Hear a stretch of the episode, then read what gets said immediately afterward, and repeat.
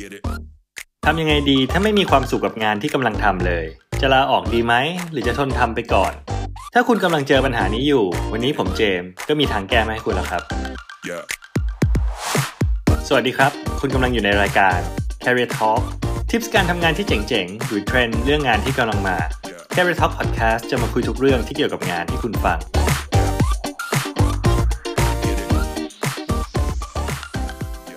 คนทำงานอย่างเราเป็นกันทุกคนแหละฮะ เริ่มงานครั้งแรก เริ่มงานที่ใหม่ใครๆก็สนุกถูกไหมฮะ เพราะเราจะได้เจอแต่เรื่องใหม่ๆ มากมาย แบบพวกโปรเซสการทำงานแบบใหม่ ที่ทำงานใหม่ไปจนถึงเพื่อนร่วมงานคนใหม่ให้ทำความรู้จัก จริงๆ ช่วงนี้มันก็อาจจะเป็นช่วงที่สนุกที่สุดของคนทำงานหลายคนเลยนะฮะ แต่พอเข้าปีที่ 3 ปีที่ 5 ถ้ายังต้องทำเรื่องเดิมๆแบบนี้ไปทุกวันโดยไม่มีอะไรเกิดขึ้นใหม่ ก็คงไม่แปลกที่จะมีความรู้สึกเบื่อแล้วก็ไม่มีความสุขถูกไหมฮะ ยิ่งถ้าเป็นคนขี้เบื่อ ชอบทำอะไรที่ท้าทายอยู่แล้วด้วยเผลอๆแค่ปีเดียวก็ถือว่าทนได้มากสุดๆแล้วล่ะฮะแล้วอย่างนี้จะทำยังไงดี เราลองมาดูตัวเลือกที่จะทำให้คุณมีความสุขกับงานอีกครั้งกันฮะ ว่ามีอะไรบ้าง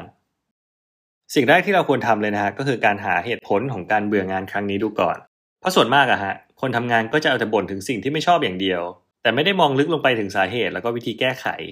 ตรงนี้ผมอยากให้คนที่มีปัญหานี้ฮะลองมองชีวิตวัยทำงานของตัวเองเข้าไปให้ลึกกว่าเดิม คุณอาจจะมองเห็นปัญหาบางอย่าง อาจจะเป็นเพราะการเดินทางที่นานเกินไปในแต่ละวัน ทัศนคติในการทำงานที่อาจไม่ตรงกับเพื่อนร่วมงาน หรืองานที่เคยท้าทายกลายเป็นงานที่คุณชำนาญไปแล้ว เรื่องต่อมาก็เป็นเรื่องของเวลาฮะลองถามตัวเองดูว่าตอนนี้ฮะงานที่เรากำลังทำมันกินเวลาชีวิตของเราเกินไปหรือเปล่า เพราะจริง ๆ แล้วสาเหตุที่ทำให้หลายคนเบื่องานก็คือ งานมันมีความเครียด มันถูกบีบด้วยเดทไลน์หรือว่ามันเป็นงานที่ต้องใช้ความคิดมากๆ ทำให้คุณต้องคิดตลอดเวลาแม้จะไม่ใช่เวลางาน ซึ่งวิธีแก้ปัญหาข้อนี้ก็คือ คุณควรกำหนดเวลาในการทำงานให้ชัดเจนฮะเพราะมันจะทำให้คุณมีเวลาให้กับการใช้ชีวิตส่วนตัวมากขึ้น คุณจะได้เอาเวลาส่วนตัวเนี่ยฮะไปออกกำลังกายหลังเลิกงาน ไปกินอาหารดีๆสักมื้อ หรือได้ใช้เวลากับคนพิเศษ เพราะผมเชื่อว่าสิ่งเหล่านี้ฮะมันจะสามารถเพิ่มพลังในการใช้ชีวิตให้คุณได้อีกมากเลยฮะเมื่อคุณจัดการเวลาในการทำงานได้แล้วฮะต่อมาก็คือการใช้ชีวิตแบบรูทีนฮะ ราะถึงแม้ว่าการทำงานและใช้ชีวิตแบบรูทีน มันจะทำให้คุณทำสิ่งต่างๆ ได้สำเร็จตามแผนแล้วก็สร้างวินัยให้กับคุณได้ แต่ในอีกมุมหนึ่งการที่ต้องทำอะไรเดิมๆทุกวันเนี่ยฮะมันก็ทำให้คุณเกิดความเบื่อหน่ายได้เหมือนกัน ตรงนี้ผมก็อยากให้คุณลองเปลี่ยนรูปแบบการทำงาน หรือว่าการใช้ชีวิตประจำวันดูฮะไม่ว่าจะเป็นเรื่องเล็ก ๆ อย่างเช่น การเปลี่ยนวิธีการเดินทางมาทำงานในตอนเช้า ย้ายที่นั่งทำงานในบางเวลา หรือคุณอาจจะอาสาทำงานที่อยู่นอกเหนือจากหน้าที่ความรับผิดชอบ แล้วก็ท้าทายความสามารถของตัวเอง มันก็อาจจะช่วยได้นะฮะ ราะมันจะทำให้คุณรู้สึกว่าทักษะแล้วก็ความสามารถที่คุณมีฮะมีประโยชน์ แต่ตรงนี้ผมก็ขอเตือนไว้ก่อนนะฮะว่าให้คุณอาสาตอนที่งานคุณยังไม่ล้นมือนะครับเพราะงานที่โหลดเกินไปมันก็ไม่ใช่ข้อดีสำหรับคนทำงานเหมือนกัน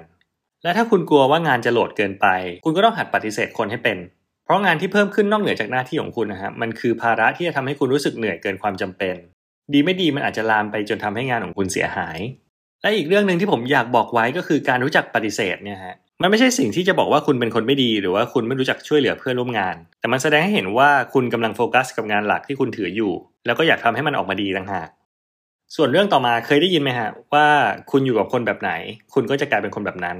อยู่กับเพื่อนร่วมงานที่ toxic ทัศนคติของเราก็จะกลายเป็นลบไปด้วย หรืออยู่กับคนคิดบวก เราก็อาจจะได้รับพลังบวกมากพอที่จะแบ่งปันให้คนอื่น และถ้าเกิดว่าคุณอยู่กับคนที่มุ่งมั่นและกระตือรือร้นล่ะฮะคุณคิดว่าจะเป็นยังไง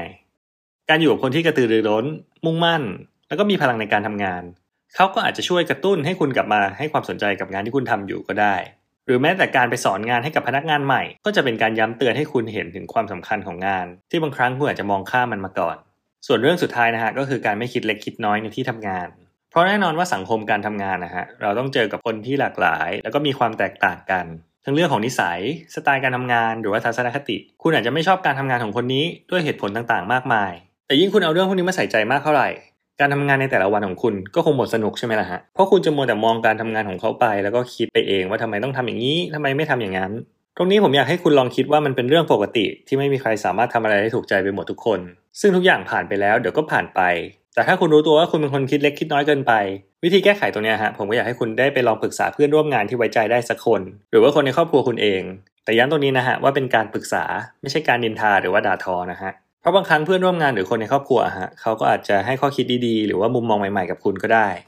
ก่อนจะจบรายการไปผมก็อยากบอกผู้ฟังทุกคนนะฮะว่าบนโลกที่มีความแตกต่างมากมายนะฮะทั้งเรื่องคนเรื่องงาน หรือเรื่องที่อาจจะเป็นเหมือนนามธรรมอย่างความสุข คุณสามารถที่จะเลือกมองสิ่งต่างๆ ได้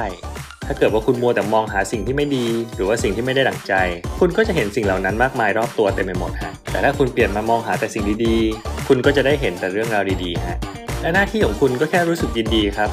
ยินดีกับเรื่องเล็กๆรอบตัวแม้สิ่งเหล่านั้นมันจะเล็กน้อยแค่ไหนก็ตามนะฮะแต่ว่ามันก็อาจจะทำให้คุณรู้สึกได้ว่า งานของคุณยังมีคุณค่า มีความสำคัญ และก็คุ้มค่าที่จะทำมันต่อไปฮะ